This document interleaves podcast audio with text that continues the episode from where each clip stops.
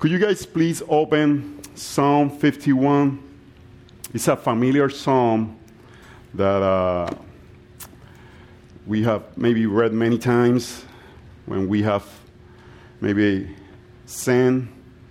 But today we're going to talk more about the effect of the gospel for us to preach and proclaim that gospel to other people.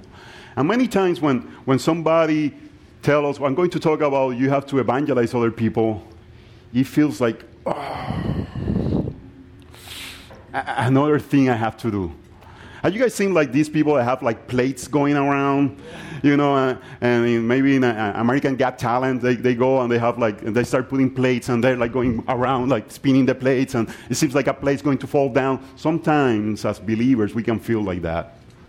Oh, we have the prayer plate, and we have the, the parenting plate, and we have the, the marriage plate. Ooh, and now we have to put also the evangelism plate.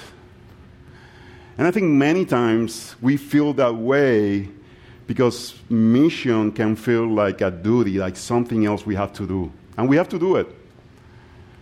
But in our Christian walk, we, we, we need to, Christ become our delight, and we do things out of delight in Him.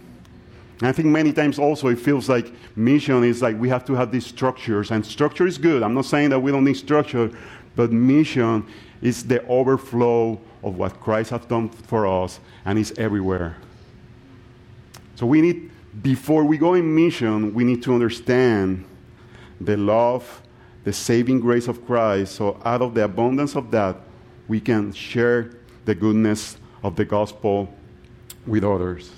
So why Psalm 51? Because Psalm 51 is about the transforming grace of God on the penitent. But we will see that once of the applications of the work of God is becoming a herald of the gospel. We want to do what God asks us to do, but we want to have the right motives to do them. I don't know if you guys have heard in the news, but Clint Eastwood is going to make a new movie about U.S. Air Flight 1549. U.S. Air Flight 1549 on January 15, 2009, at 324 took off under normal conditions in New York City.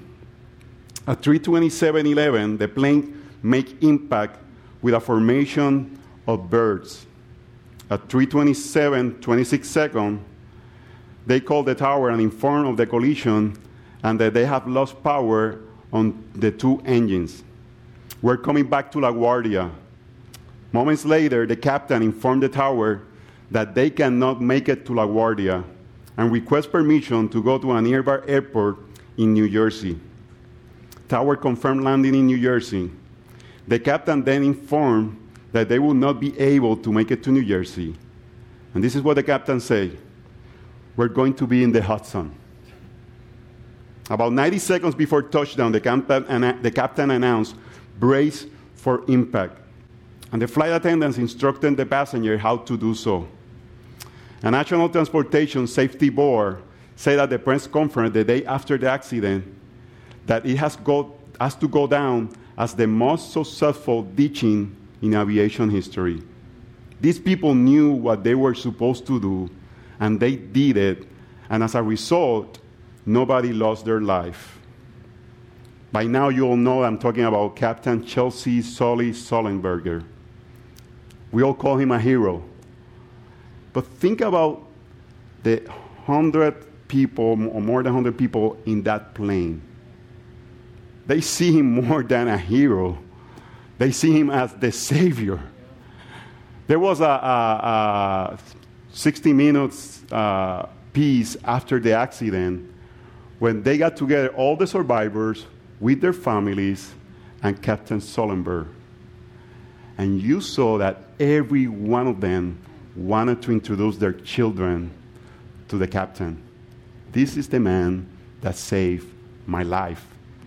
This is the man that did everything that he needed to do to save me. These people will be forever grateful.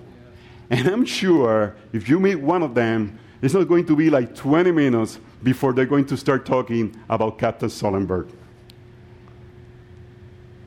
they are on some ways like free time because of the heroism of this man. You see, gratefulness needs to end in action. We need to be grateful, but that gratefulness needs to show in an action of proclaiming and sharing that good news that we have received. So when we understand of what we have been saved, we testify of that salvation. When we understand of what we have been saved, we testify of that salva- salvation. Point number one, we need, we need God's mercy. We need God's mercy. Verse 1 Have mercy on me, O God, according to your steadfast love, according to your abundant mercy. Blow out my transgression. Wash me through from my iniquity and cleanse me from my sin. I'm going to be reading as, I, as, as the sermon goes, but I was reminded, let's pray before we continue moving forward. Lord, we come to you grateful for your salvation. You, you did way more than saving us from a ditching plane, Lord. You gave your life so we can have eternal life. And we're grateful for your sacrifice because you are eternal life. As you save us, you save us into yourself, and we can delight in you, Lord. So I pray that as, we as the word of God is proclaimed, your people will be edified and you will be glorified. In your name we pray.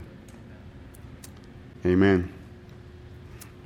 This psalm, Psalm 51, is a very well known psalm. And this is when uh, Nathan, the prophet, has confronted David on his sin on uh, Bathsheba. Wow, I can say that in English. That's, that's pure grace there. David confronted, uh, David was confronted on his sin by Nathan. And this is not like any sin. Isn't that comf- comforting in some ways that people that are in the Bible as heroes of faith, they have sinned in so great ways? That, that gives me comfort that if God pursue and continue to pursue David, he will continue to pursue me uh, a sinner. He has committed adultery and he has committed uh, homicide. He has killed a man to, to, to hide his sin. So this is not like, you know, like very like light sin. But sin is sin, but this is very serious. And when sin comes to the surface, our tendency is to justify it, is to minimize it. It's not as bad. You know, other people, they do way worse. Look around this room. I'm in the upper 10% most likely of saints. you know, we, we tend to look around, we tend to minimize. I'm not as bad. We tend to compare to others. And the only answer for our sin is to look for God's mercy. We need God and we need His mercy. He said, Have mercy on me, O God, not according on how good I am, I'm not that bad, I'm not going to do it again, according to your steadfast love, according to your abundant mercy, blot out my transgression. He understood he was under the mercy of God. Verse number two Wash me thoroughly from my iniquity and cleanse me from my sin. David was aware that he could not wash himself. We cannot wash ourselves. We need God's mercy. And we need to understand this is serious. You know, he committed adultery, he killed a man, but his bigger sin was against God. And if we sin against him, we need the forgiveness from who? From him. And sometimes we tend to forget God is infinite, He has no end. So a transgression against an infinite being is an infinite transgression. If I sin against Larry, it's serious, but it's not an infinite transgression. So we cannot pay for our transgression against God because He has no end. Our transgression is, is so big, so immense because we sin against an infinite God. So we need forgiveness from Him. Our only solution is to go to Him and understand that we are under the mercy of God. The only solution is the gospel. That's what Christ needed to be man and God. He needed to be man because he needed to represent us, but he needed to be God because of that infinite transgression. God only could carry that. And he is our only hope for forgiveness. So when sin comes to you, usually many people tend to hide from God, and we need to do the opposite. We need to go to Him because He's the only one that has the solution. Have mercy on me, oh God. Oh, are you aware that you are at the mercy of God? Sometimes we tend to think because we come to church, because we serve certain ways, because we have been goody goody for the past like maybe 20 years. Is goody goody that's something? you know? We think we, you know, we have like a little star here that God has put on us. Oh, we are at the mercy of Him. We, we, we should never get comfortable with our growing sanctification which we need, but we should never make that make us comfortable that we need Him. We are at His mercy. That shouldn't change. So when we understand of what we have been saved, we testify of our salvation. Point number two, we recognize our sin. We recognize our sin. For I know my transgression, verse 3 and my sin is ever before me. Against you, you only have I sinned and done what is evil in your sight, so that you may be justified in your word and blameless in your judgment. Behold, I was brought forth in iniquity, and in sin did my mother conceive me. We need to understand this. Without this, we cannot see the need for mercy. We have to be aware and, and not justify or, or just, you know, try to like not recognize our sin. When you are in a conflict with somebody, usually, let's say somebody comes to you for counsel because they're in a conflict with somebody, usually we tend to put ourselves as these saints that we have done anything, and the other person as horrible. And there's cases like that. There's, there's, there's people that, that, that suffer unjustly. But many times, no, I, I've never done anything. Because we tend to hide our sin. We tend to take it lightly. We want mercy for us, but justice for others. And what David is saying, I need to have my transgression in front of me. I need to be aware of the things I've done. Because if I'm aware of that, then I'm aware that I need His mercy.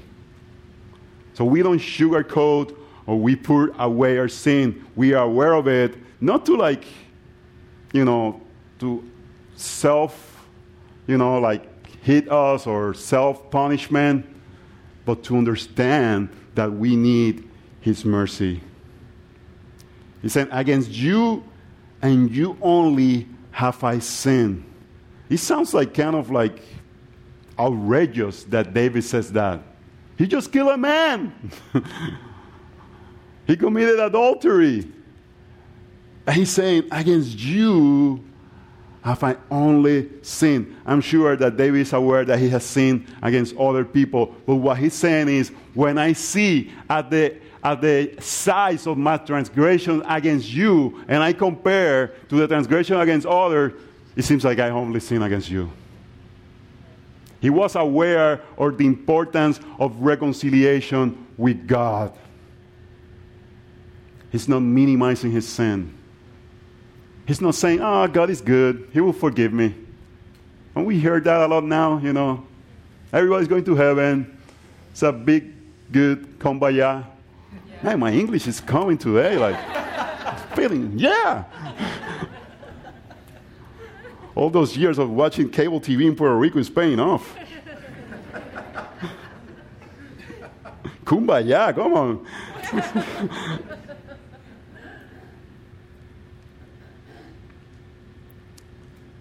Let me ask you this there's, there's many of us, we have been believers for many, many years. Do you see yourself as a sinner? Do you still see yourself as a sinner? And again, this is not about feeling bad or feeling inadequate, but in some ways it's about feeling inadequate. Because the most important thing we need in our life is eternal life. And for the good news to be good news, we need to understand the bad news. And the bad news is that we are sinners and we deserve eternal punishment. And then, when we are aware of that, where we haven't said, I'm, I'm good, I have done anything big to anybody, when we are aware that we're sinners against God, then Christ becomes the great delight. Because we see the sweetness of his salvation. I've been talking about how, how we delight in Christ in, in our church, and, and, and a, a person that has been coming to our church asked me, How do I do that? How do I delight in Christ? And it was a great opportunity to, to preach the gospel to that person. Say, when, when your sins are forgiven and you look at the person that took your place, you delight in him. He's the greatest treasure in your life because he has done the only thing that you cannot do, which is pursue your eternal life. You know what, what they tell us now? If you try hard enough, you can do anything. You know? Just just, just try and, and, and concentrate and put a goal, and you can do it. Maybe you can do that with a marathon or reading, but you cannot do that with eternal life. There's only one that can pay the infinite sin of us against God, and that was Christ, the man God. So, to be able to grow in the proclamation of the good news, we have to understand how great sinners we are and what great salvation we have been given. So, when we understand of what we have been saved, we testify of that salvation. Point number three, we seek restoration. We seek restoration. Verse 6 Behold, you delight in truth in the inward being, and you teach me wisdom in the secret heart. Purge me with hyssop, and I shall be clean. Wash me, and I shall be whiter than snow. Let me hear joy and gladness. Let the bones that you have broken rejoice. Hide your face from my sins and blot out all my iniquities. Create in me a clean heart, O God, and renew a right spirit within me. Cast me not from your presence, and take not your Holy Spirit from me. Restore to me the joy of your salvation, and uphold me with a willing spirit. Verse 13. Then, then I will teach transgressors your ways, and sinners will return to you. These couple of verses show us the posture of the penitent. What is the posture of the penitent? And the posture of the penitent, he wants to grow in holiness. He doesn't want to remain the same. He's aware he's a sinner, he's aware he has committed a great sin, but he wants to be more like God. He doesn't want to stay in his condition. You, you see what's happening? He's saying, I sin against you, Lord. I've done a great, a great sin against you. I need your mercy, but also I need your mercy because I don't want to remain the same. The penitent person, when he's repentant, is repentant of his sin, but he wants to be to change. He doesn't want to remain the same. He doesn't want to keep sinning that way against God. And he's aware that he needs God. He wants to grow in holiness, but he's aware he needs God. He, I remember in college struggling with different sins, and I, and I would go and say, Lord, I promise you. How many of you did that sometime? I promise you I'm not going to do this again next week. No, no, this time I promise you. Two weeks. Because it was all about me. It was about, I'm going to do it. Instead of saying, I need your power, your mercy, your grace to be transformed. I need to go to you. I need to be transformed by the glory of Christ. So the penitent has a fresh perspective for the need of the presence of God. Verse 11. I'm going to go through a couple of things that we see here about the penitent. Cast me not away from your presence, and take not your Holy Spirit from me. You, you see that? that? He, he's not as concerned about himself, but he's concerned about losing the presence of God. He's not saying, well, let fix all the problems I made with the sin. Let me let me not have any consequence about it. Let, let me, you know, people not be angry at me. He's saying, Lord, the worst thing that will happen to me if, if you take away your presence from me. I need you, Lord. Now more than ever, I need your presence. And because he needs God, he wants to have a deeper moral purification. Verse 7 Purge me with hyssop, and shall be clean. Wash me, and I shall be whiter than snow. Verse 10 Creating me a clean heart, O God, and renew a right spirit with me. He knows that when he's in the presence of God, he will be transformed by the presence of God. 2 Corinthians 3:18 says that we are being transformed by looking at the glory of Christ. You want to change? Look at Christ. Work, but while you work, you're looking at Him and be transformed by His glory. And then he cried out for God to change him. And it's amazing that he's talking about joy in the midst of this prayer. Would you think that, that it would be the opposite? Oh, I need to feel bad for a long time. And he's asking for joy to be restored. And this is not joy like, haha, I'm happy. This is the joy that we experience when our sins are forgiven. Let me hear joy and gladness let the bones that you have broke rejoice.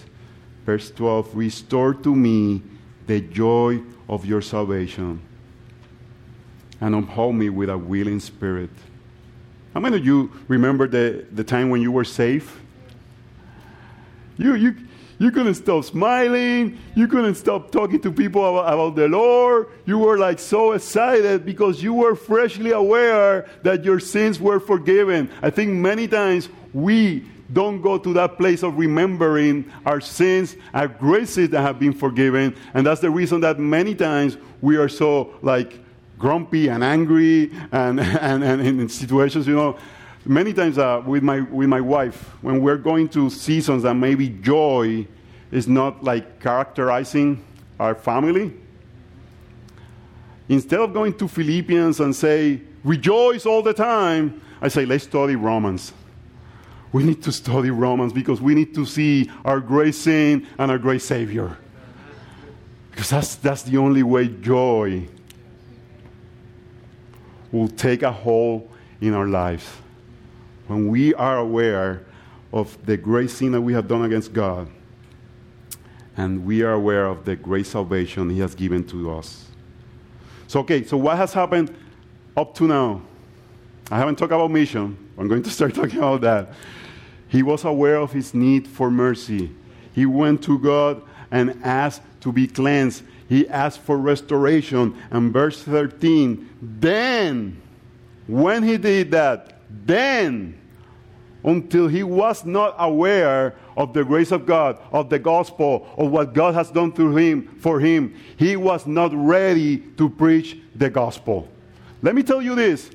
I'm not telling you that you need to postpone preaching the gospel. This is something that should happen if you are a believer. You need to meditate on the gospel and the effect of the gospel. Then I will teach transgressors your way, and sinners will return to you. We got the application for today. The application for today is then. Then. If I tell you guys, let's go out and fulfill the Great Commission, let's do it. We can do it. A couple, maybe days or week, we're going to be, uh, whatever. we don't say that, but, you know, we're going to be thinking it.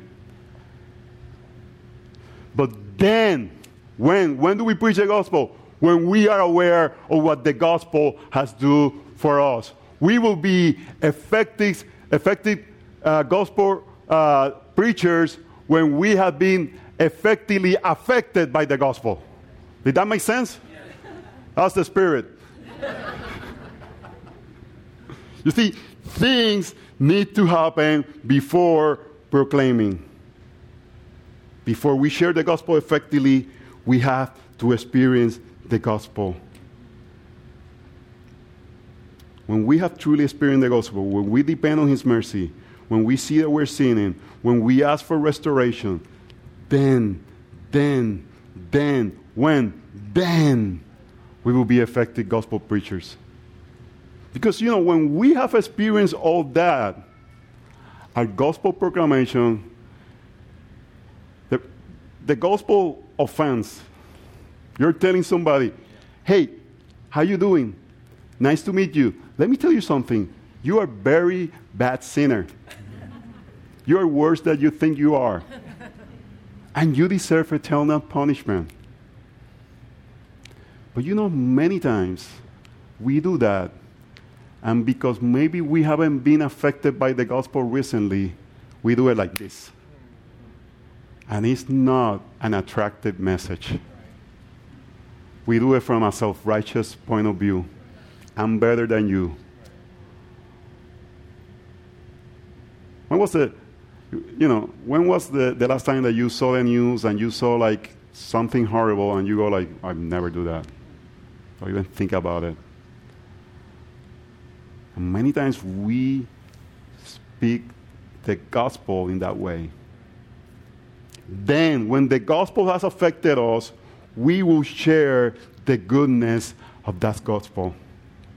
I don't know if I shared this illustration before here. I, I, when you preach all week, every week, you, you forget what, where you have shared illustration. And, like maybe three or four years ago, I, we went to the Dominican Republic. I went with a, with a group of people to the Dominican Republic. Actually, it was in a conference that CJ was preaching, and I was there. And Actually, uh, CJ was his birthday, and they, they were doing like a birthday party, and they brought this cake. They call it the Milky Way. It's like a chocolate cake thing, and it's kind of like similar to like a Milky Way, you know, bar. It's a, the same concept, but it's amazing. It is unbelievable. I'm pretty sure they're breaking some like international laws of trademark, but whatever. It was the greatest cake ever first thing I talked to my wife, I didn't talk about like the birthday or say, Kathy, I had this amazing cake. it is moist. It has caramel. I ate way more than I should have uh, uh needed to eat, you know. Because when you taste something that good, You want to share with other people. And when we went to the Dominican Republic, the, the, I went later with Kathy, she was saying, okay, when I'm going to eat the Milky Way, I need to eat the Milky Way. Can somebody bring me a piece of cake? she was like, get, get, don't get angry, baby. because she has heard so much about this amazing cake because I was so amazed by the cake that she wanted to experience that. In some way, being a believer is that you, you just share what a great Savior and how much in love you are with that Savior because He has saved you for your sin. Lack of gospel proclamation comes from lack of gospel meditation. Lack of gospel proclamation comes from lack of gospel meditation. When we not see the need to proclaim the gospel, it's because we do not being deeply affected by the salvation we have. And we do not see the need for people to be saved. And I think one of the problems is we have like an outsourcing mentality in the church sometimes. You know what outsourcing is? You know, you let other people do some type of work. Like uh, I find out yesterday that in restaurants they don't clean the aprons. Somebody comes and clean them from them because they're not in the business of cleaning aprons. They're in the business of doing food.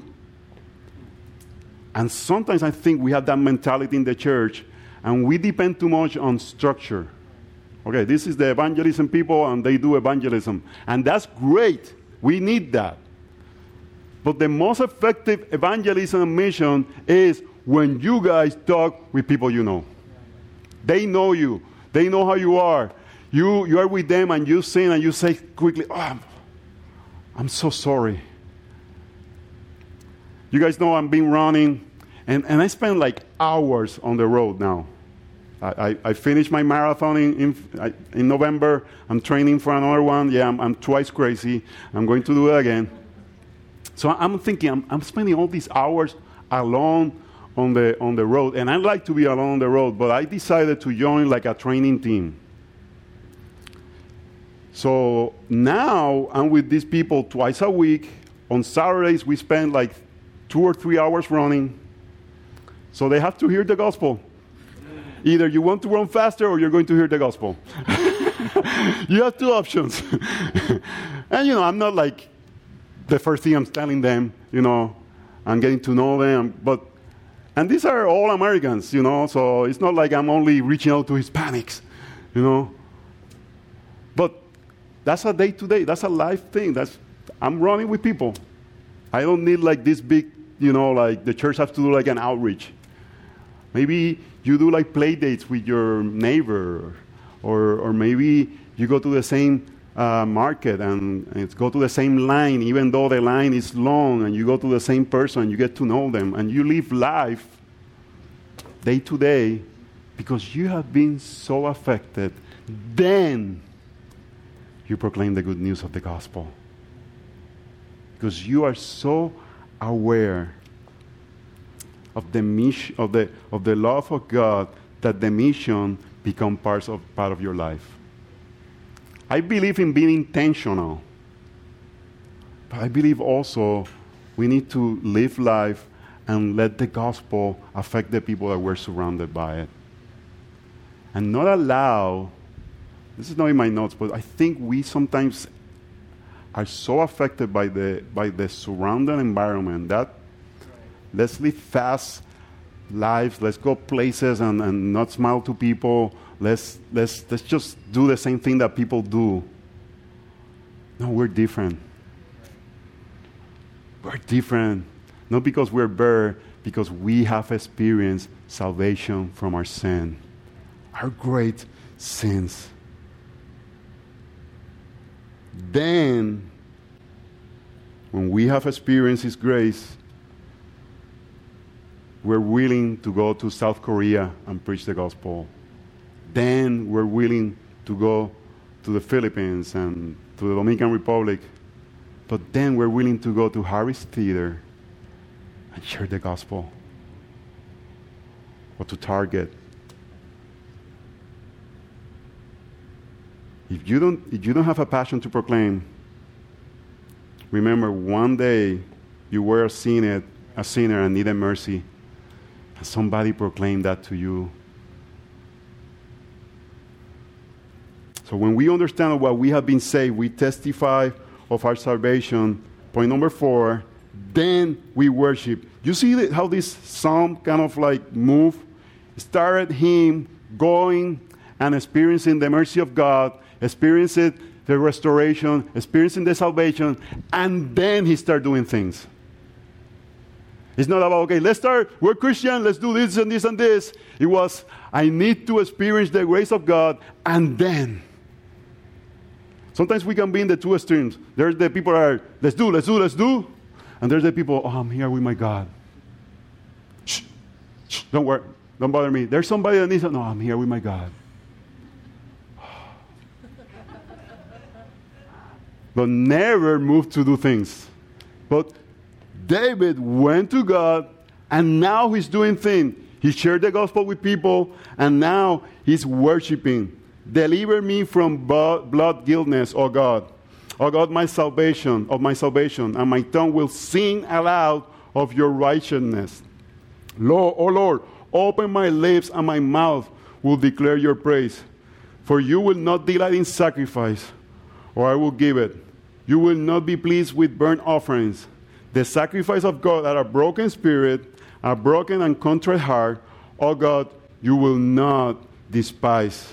When we are aware of His mercy, when we are aware that we're sinner, when we are aware that, that, that we are growing in holiness by His mercy, then we become true worshipers.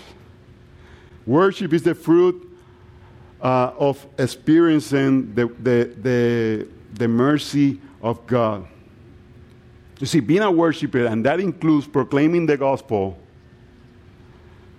is not what we do. It's, it's, it's not what we have to do. Sorry, it's not what we have to do, it's what we do. Christian is about worshiping. Everything is worshiping. It's not what we have to do, it's what we do. We live a life of worship. Have you ever have done things that you feel like obligated to you to do? There's no joy in doing it. I'm going to say one. When I went to the baby shower of my kids. you want something your husband do because he loves you as Christ loved the church? There's one. Going to the baby shower. You know, you're opening, ah, look, it's pink. Ah. And all the ladies are like, ah. And you're like, I know the ladies are like, well, you know, the guy, he wants to be watching a, a baseball game. Come on, come on, guys. You know what I'm saying. you don't want to be, what? Oh, yeah, yeah, yeah. So, everybody say amen? Amen. amen. Well, we go, we do it. You know, we, we, we go there, we endure it. we're, we're, we're, grateful, you know. It's like, okay, there's less diapers I have to buy. You know, there's a, there, there's a, there's a good thing about that, but it's, you know, it's, it's, it's not our thing. Know, it's, it's, it's, and, and for some reason, Hispanics, they want to do baby showers with, with both, with, not, you know, with guys and girls. I'm like, I'm, I, I told the church, I'm putting in discipline the next person that do one of those. You know, the husband has to be there. but, you know, don't ask for the pastor to do like a prayer, blessing, or anything.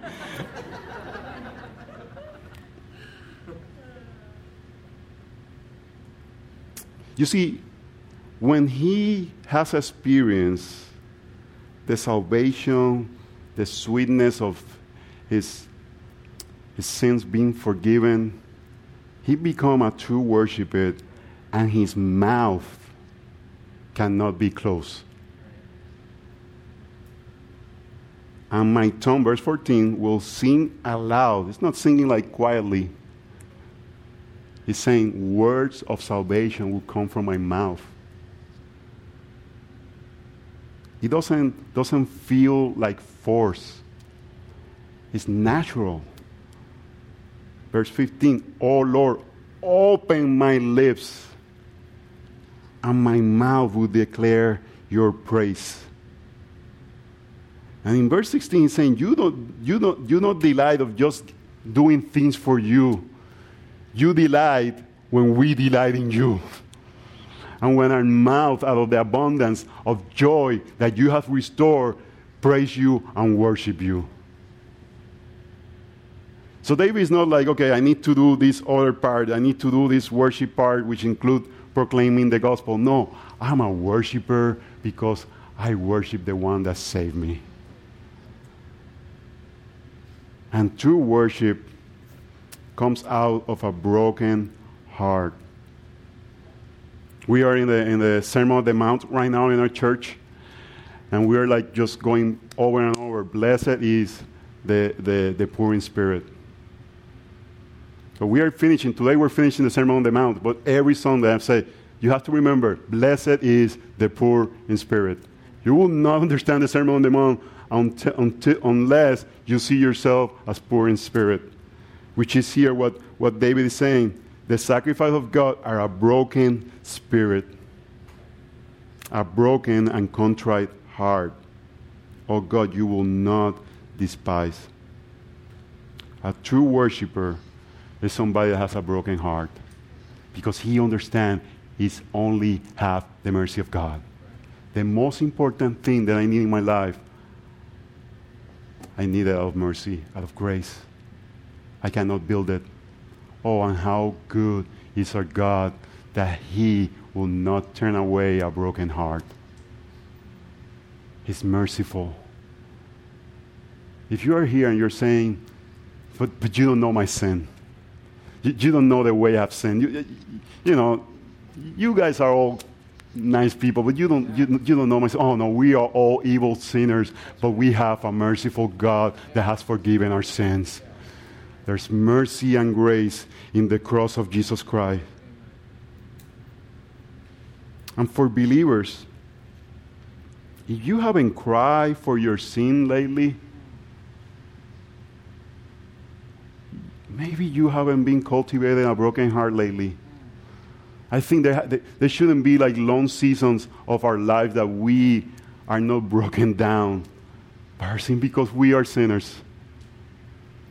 And maybe the reason is because we are only committing the respectable sins. Oh, but those are also infinite sins. We need to be broken heart, broken down by the grace and mercy of our Lord because of the way we have sinned against Him. And when we understand what we have been saved, we testify of our salvation. Point number five, last one. Then we pray for God to bless. Do good to Zion, verse 18, in your good pleasure. Build up your walls of Jerusalem. Then will you delight in right sacrifices, in burnt offerings and whole burnt offerings. Then bulls will be offered on your altar. In the last 20, 30 years, Christianity has been about God bless me. And usually, maybe our prayers is about to receive blessing. But David doesn't dare to ask God about being blessed before he's restored to God. And look at the kind of blessing that he's asking. Then you will light in right sacrifice. His blessing is God, restore me to you. It's like the, the, the, the the prayer that we did, uh, the Lord's Prayer. In Spanish, is Padre Nuestro, so I was trying to translate it. and you know, that's not what it is, the Lord's Prayer. There's a, there's a prayer there for our needs. Give us our daily bread.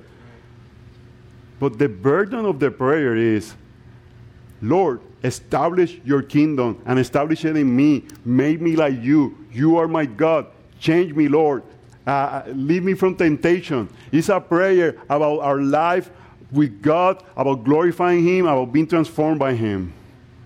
So we pray about our needs, about blessing, but when we are brokenhearted, we are aware that our biggest need is met only in the cross of Christ because our biggest need is the one to be restored to our Creator.